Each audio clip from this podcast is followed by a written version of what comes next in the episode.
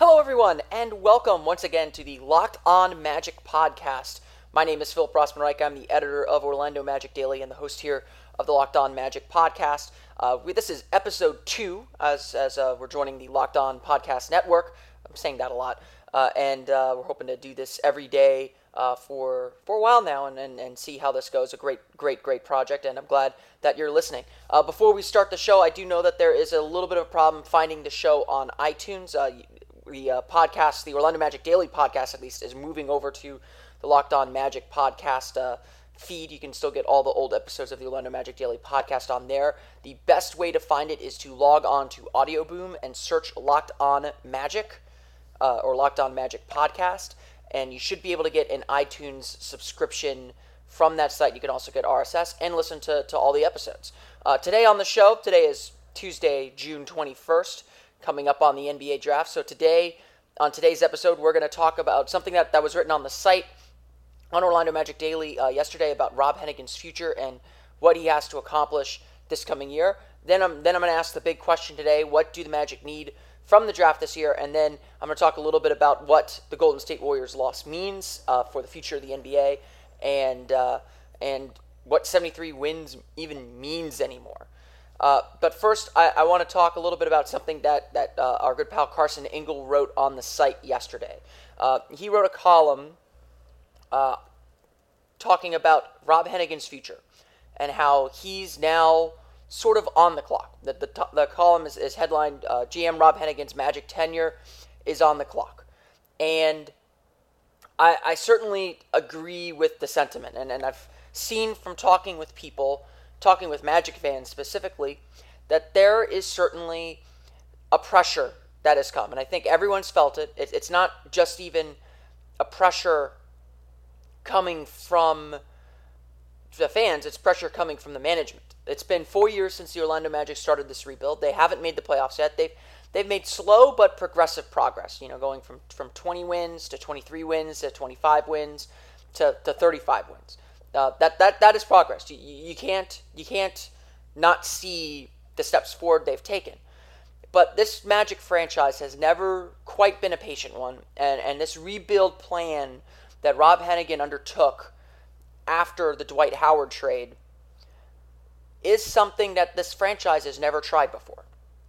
And so, you know, they're sitting four years out of the playoffs, tied for the longest playoff drought in the Magic's 27 year history. Just, just think of that. They, they, they've been in the playoffs pretty much once, at least once every five years. And it's you know, it's certainly different to to have this uncertainty heading into year five that they'll make the playoffs. I mean, there's a lot can still happen, and, and that's what they're where the pressure on Rob Hennigan comes. Now, those four years were actually the expansion years, the first four years of the franchise. Um, they had Shaquille O'Neal in year th- in year four, uh, to uh, in year three. Uh, they, they drafted Shaq after the third year, so they had Shaquille O'Neal in year four to, to make the playoffs. They, they finished tied for eighth at 41 and 41 uh, in that in that fourth year. So you know even by that standard, you know the Magic are further away from the playoffs than they were coming out of the expansion year, and you know lottery luck has a lot to do with that. And you know the the rebuilding plan Rob Hennigan undertook was certainly an ambitious one. Uh, it was supposed to be kind of slow and thoughtful, and, and, maybe thoughtful is the wrong word, but but slow and and methodical, and they didn't want to skip any steps. They wanted to wait for the right opportunity, and that right opportunity hasn't come along. The Magic didn't win the lottery. Uh, the the only time that they've maintained their draft position in the last four years were last year when they got the fifth pick, and two years ago when they got the eleventh pick. With top three lottery odds, they ended up in the top three just once and that got them the second pick in one of the worst drafts in NBA history. And they picked Victor Oladipo, who, you know, on a redraft uh, from Fansided.com, uh, Victor went fourth or fifth. So you, you getting the fifth, fourth or fifth best player in a draft at the number two pick is not bad. Uh, as, as we all know, all know, the draft can be a little bit of a crapshoot, and, and Oladipo's a good player. But the question is, can he become a star? And that leads to a larger question about Rob Hennigan and the thing that he's built and, and, and the team that he's trying to build and grow and, and foster and and move up. And that is where he's at this year. This summer is a big summer. He traded Tobias Harris for Brandon Jennings and Ersan Ilyasova, clearing away about $16 million of cap space. Now, the Magic are one of the few teams that they're one of the few teams that have the cap space to sign two max guys if they want to. The trick is convincing those guys to come here. And, and I've been, you know, I'm typically an optimist. I typically believe things work out. Uh, but I fully admit I'm, I'm a little pessimistic about this summer. And it's not anything Rob Hennigan can do. It, it's, it's about who's going to come to this team that's won 35 games and haven't hasn't been to the playoffs. Who's going to come to this team and buy into this group? And, and that's really the job Rob, Rob Hennigan's going to have to do. He's drafted well. Um, he hasn't picked good coaches, but he's drafted well. He's traded well. He's had the right idea. I think he's had the right process. But to take that step forward, he's got to get someone to believe in this team and take a risk and join this team. I'm not certain it's going to be a Max guy. I'm not certain it's going to be an Al Horford. I think Rob Hennigan's going to have to take a risk somewhere. And, and he hasn't taken many risks. He hasn't had his tenure as a GM tied to the success of one decision. He always had an out, and that's a good thing as a GM. You want a GM that maintains flexibility and keeps his outs. But it might be time to take a risk. It might be time if the Magic believe believe in him. I'm not a fan of his, but this is the best for instance I can come up with. It might be time for the Magic to say, we believe Harrison Barnes can can take a step up into a bigger role and complement what we have on the roster already. We're going to be the team that gives him a max contract. That could be that could be what does it. That could be the, the, the decision that Hennigan ties his future to. Um, it, it's it's it's definitely a very precarious sum, summer, and Hennigan is going to be judged on his results. So don't be surprised if you see the Magic involved in a lot of trade talks. We, we know that they that they're at least hovering in the background of Jimmy Butler talks with Chicago if, if the Bulls are looking to move Jimmy Butler. Um, it, we know that you know that we know as Hennigan always says we're going to be active. We're you know we're, we're going to be uh, we're going to listen. We're going to be open minded, but you know they're going to still be methodical and and they're still going to kind of stick to the process that they've been trying to build, trying to to to move forward with, and so that leaves big questions for Hennigan what if he can't deliver? What if the team only improves to 40 wins and misses the playoffs by a few games? Is that enough to, for him to keep his job and stay on this path? What if they falter? What if they again they have kind of a false start and they're at 37 wins and it looks like this group doesn't have a ceiling? What do the Magic do then? Do they force Hennigan to make a big move? Do they say you've got to make a big splash this summer, or do they go ahead and say we need to move on? We need to have a different voice. Something isn't working. Um, just like with the team, if you know if there's a ceiling somewhere and you've reached that ceiling, it's it's time to move on. And, and the Magic have a good coach in Frank Vogel. I think any GM will, would be able to work with him. I don't think that that's that's going to be an issue. But uh, Rob Hennigan's under the gun, and it really starts on Thursday with the NBA draft. So we're going to move on to the big question that I have entering this NBA draft, and that is, what do the Magic need? What are the Magic looking for in this NBA draft? Now, for the last four years, the Magic have kind of entered the draft top five pick. And, and when you have a top five pick, you just take the best player available. I, I really, I, generally in the draft, I believe you take the best player available. You, you, if you draft on need, you're going to miss out on something. And you can always, you know, draft picks have such cheap contracts. You can always figure it out later. You can always figure out positioning later. You can always figure things out later uh, until you have to pay them and the Magic are certainly starting to have to pay some other players, so they have to start figuring some of these questions out. Uh, but this draft is different. They're drafting at 11. A little bit later in the draft, they're going to, you know, you look at the players that, that they could be looking at. Uh, you know, a guy like Skal Labissiere, Deyonta Davis. Uh, I've seen some mocks where Marquese Chriss falls to them. I've seen like Denzel Valentine. Um, you know, some people have them reaching for Malachi Richardson. They could take a backup point guard like a Wade Baldwin or uh, go go for a foreign guy like Timothy Luwawu or or Furkan Korkmaz. Um, there there are a lot of options available to this team. So so how what do the Magic decide their strategy is for the draft? You know, do they take the best player available? If if you know, uh, uh, if if Denzel Valentine's the best player available on their board, do they take him? Even if he has a very low ceiling, even if he seems like he is the player who he is.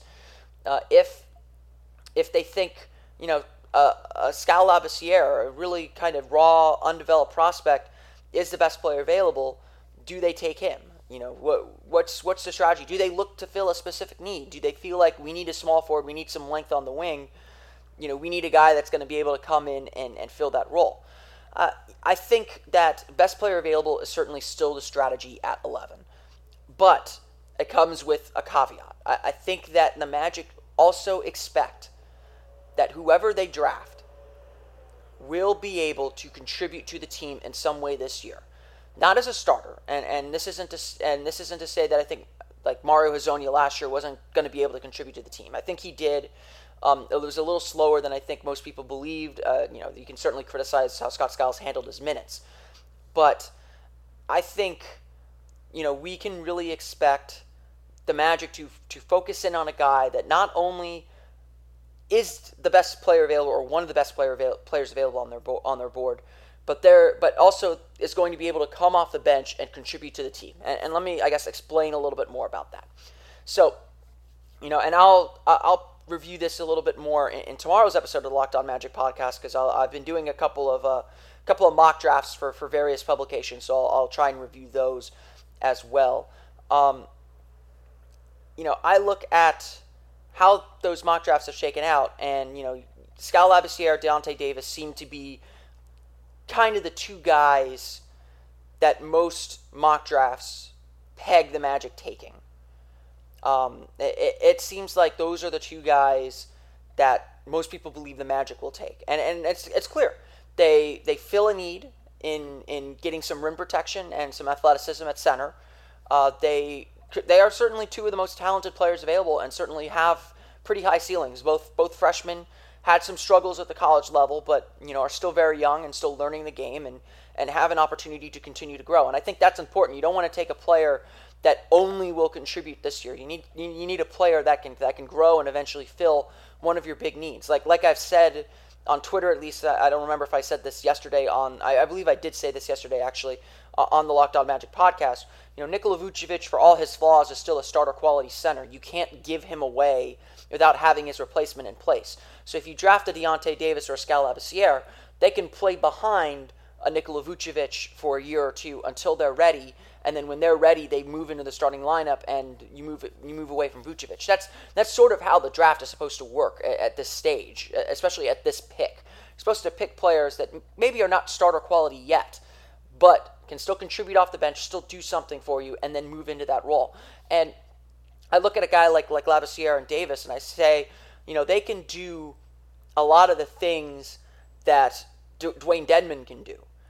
So, you know, are you really losing much that you don't already have? Are you really taking a step back if you replace a Dewayne Dedmon with a, with a Deyonta Davis? And that's not to say Dewayne Dedmon's a bad player or, or, or anything, but Dedmon's still very, very raw. It's, it's hard to determine what his value is going to be. You might lose him in restricted free agency. So you're also kind of filling, preparing to fill a need that you may have already. Uh, so obviously, there's a lot at, lot at play. So to answer this big question, the Magic need to take the best player available but they need to make sure that player is ready to contribute in some form or fashion off the bench. Because, like I said earlier, the Magic are under pressure to make the playoffs this year. So they can't have a draft pick that needs to spend a lot of time in the D League, needs to learn the game, needs to catch up on a lot of things. They need a pick that's to contribute in some in some way, in some form or fashion, while still having the upside to grow. Because this is still a team that's growing. This isn't a complete team at all. Uh, so you know, I, I focus on on Skal and, and Deyonta Davis. I think Denzel Valentine uh, is someone who can contribute right away, but doesn't necessarily have a high ceiling. And then I think that a guy like uh, like a Jakob Poeltl is is is a okay fit. Uh, I, I see him as a little too similar to Vucevic in, in a lot of ways. I, I don't think he can defend pick and rolls uh, particularly quickly or with any with with you know with the same kind of speed that that, that potentially Davis or, or Skal have. You can tell that I have Poeltl kind of kind of low on my board. Uh, but you know, we'll see. We'll see uh, what what happens, how the draft plays out. I'm sure we all have it wrong in, in all the mock drafts that that we've been doing. So in in our final segment today, I wanted to kind of take a step back one more time uh, and look around the NBA and, and something that I've been thinking about a lot more, and it certainly has something to do with Magic fandom as well and, and sports fandom in general, in trying to figure out what does the Golden State Warriors loss mean. And I'm gonna I'll tell a quick story to, to relate this back to the Magic in some way. So yesterday, uh, I, I, was I was talking with someone on, on social media, and this argument comes up every once in a while, and I'm still amazed that this argument comes up as often as it does. Uh, someone saying, you know, a they're, they're talking a little bit about something I'll, I'll, I'll hint at uh, in, in, a little bit, but um, saying you know the Magic should never have traded Courtney Lee and Hedo Turkoglu and broken up the chemistry of the 2019. And you know, I said to him, I, I, I said back to him, you know, I, I, I hear you there, but the Magic weren't going to pay Turkoglu what, what he wanted in 09, in the summer of 09. And the Magic got better, in my opinion, in 2010. I think the 2010 team was better than the 2009 team. And some people think I'm crazy. And one of their first arguments will be the 2009 team made the finals, the 2010 team did not. And my thought process to that was that that's not necessarily relevant. Like the 2010 team was certainly capable of of getting to the finals. They had they had in many respects a better regular season than the 2019. They they equaled them in wins. They finished with the second seed where the 2019 finished with the third seed, and and so on and so on and so on and so on. It's it's a debate that that's gonna you know probably rage among Magic fans and and certainly could lose some potency as as time goes on. But what I look at when I you know, when I, what I thought about when I saw this argument coming up again is, you know, kind of the nature of fandom. We're all so focused on on winning the championship and, and, and lifting the trophy that they give out at the end and kind of forget the journey and how special the journey is. And, and we all appreciate the 2009 team. And I think the 2010 team gets lost because everyone knows that that team was supposed to win a championship. That that the only thing that mattered was winning a championship for that season.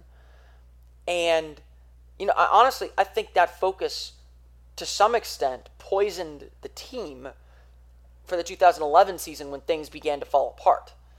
You know, missing that expectation and not enjoy not kind of appreciating the ride to get there. And this is not to say players should not be going after the championship. I think the, the, the playoffs are a special thing that is it, they're just a joy to watch. It, the competition is incredible, but it's a different challenge in the regular season. It's it's a very different challenge in the regular season. And I think often the regular season is forgotten in this this blind quest for the championship. And you know, I've I've had this thought for a while, and, and I wrote it for Hardwood Paroxysm today about the Golden State Warriors and saying 73 wins still means something to me. They, they, they had the greatest regular season in NBA history. Just because they didn't win the championship doesn't mean they're not a great team. Just because they didn't win the championship doesn't mean they're not a champion in some form. I, I, I believe in having a regular season champion. And the NBA maybe is a little bit different because the there, there are few upsets in the NBA playoffs. The, the best the, the team with the best record does win the title more very often. Although this was one of the first finals in a long time where we had the two top seeds. The the I mean, you look at the team like the Atlanta Hawks last year. Everyone called them frauds because they they couldn't get to the finals. They couldn't beat the Cavs. They couldn't win the championship. I just think that's completely unfair. The regular season asks teams to accomplish something very different than the playoffs. Um, in the playoffs, you get the opportunity to sit down, game plan your opponent, make specific changes to your lineups, to your strategy to beat a specific team. You don't get that luxury in the regular season.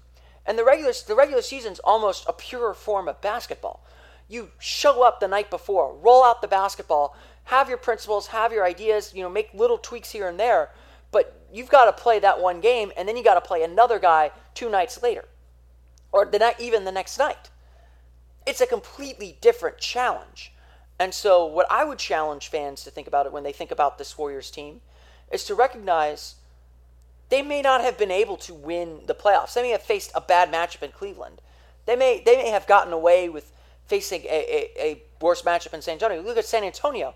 You're telling me San Antonio's season is, is somehow a failure? They had one of the best records in NBA history. Their season somehow a failure because they lost in the second round? I, I, I'm just not buying that. And I know it's controversial. Our American sports culture says championship, championship, championship. But you know something and, and something that really made me pause and think about this was it was Orlando City coach Adrian Heath during Orlando City's second year. They won the the regular season championship for for having the best record, scoring, having the most points. And I believe he said heading into the playoffs that year, it might have been the first year that, that this happened when they won both, but he said he said heading into the playoffs, you know, we've worked hard for six months, eh, for, for four or five months here to win this trophy, to be called the best team in the regular season. And for some reason, you Americans like to determine your champion by a playoff. So the next month is more important than the next than the last four or five that we did. And I hope that we can win the championship. A single elimination tournament is a much different challenge than a regular season. There's obviously a much smaller margin for error and a bigger chance of variability. I think the NBA should have a single elimination tournament. That way, we really test all three ways to determine a champion both regular season play, play the, the best of seven series in the playoffs, a, a very difficult challenge, and a single elimination tournament, just your ability to survive. They, ch- they challenge three different things about each team. And the Golden State Warriors certainly failed a big challenge in not winning the finals, not being able to close out a 3 1 deficit, and not adding an NBA championship to their 73 win season in the regular season. And that's why we'll probably not call the Golden State Warriors one of the greatest teams of all time. They'll always be one of the greatest regular season teams of all time. And frankly, I don't think that's all that's necessarily a bad thing. Uh, I welcome you to share your thoughts and opinions about uh, about that about that about anything I say here on the Locked On Magic podcast. Uh, you can follow me at OMagicDaily Daily and of course on OrlandoMagicDaily.com. I'm sure I'll be putting some of these stray thoughts together uh, for post as well. Uh, you know, you can check out my post on the on the Golden State Warriors 73 win season, still having some meaning up on hardwoodparoxysm.com. I'll be back here again tomorrow on the Locked On Magic podcast. I'll, like I said, I've been doing some some some community mock drafts, and so I have a little bit of a sense of maybe how this this draft will will go down. So I'll share my observations on that tomorrow and recap uh, the draft profiles we've been doing on Orlando Magic Daily for the last few weeks. Uh, so for that, you can all, you can also find us on Audio Boom. I know we're having problems with the iTunes feed. Uh, if you go to Audio Boom, I'll share I'll share a link. Um, or if you're listening to this on on OrlandoMagicDaily.com, you can I guess there's an Audio Boom button. You can click to listen on Audio Boom. Search Locked On Magic. There should be something on the left that says iTunes. If you click on that, it takes you to iTunes and subscribes you to the podcast uh, so you can get it on your iTunes directly. It'll start downloading. Uh, I, I, guess there's there's some delay with getting us up on on the search function. It happens. It happened when I set up my old podcast feed as well. Uh, but that's how you can that's how you can get us every single day. I'll try and include these links in in our posts on OrlandoMagicDaily.com as well. Uh, until tomorrow, then I will I will see you then. Uh, my name is Phil Rossman-Reich. Thank you for listening to the Locked On Magic podcast.